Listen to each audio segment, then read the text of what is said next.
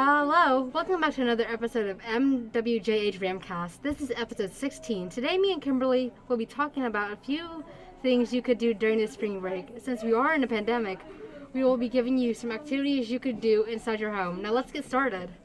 First off, you could create some artwork, something to hang on your wall, or just something pretty you could paint, something like that. Or you can learn a new language. Picking up a new hobby is always fun. You can give your room a new makeover, Give yourself a new look, maybe a haircut. or you know, makeup. You can cook up some new recipes, maybe a new um, pasta recipe or maybe a new dish. Something for the family for dinner. Yeah.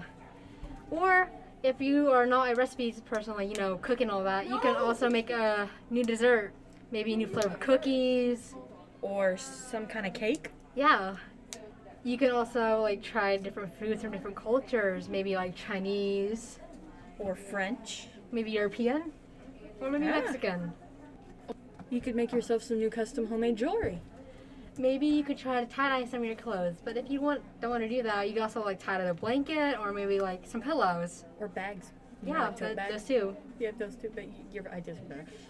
You could play with your pets, get like some new laser point. I don't know. Um, I'm done You here. can um build that shelf you bought for IKEA two months ago.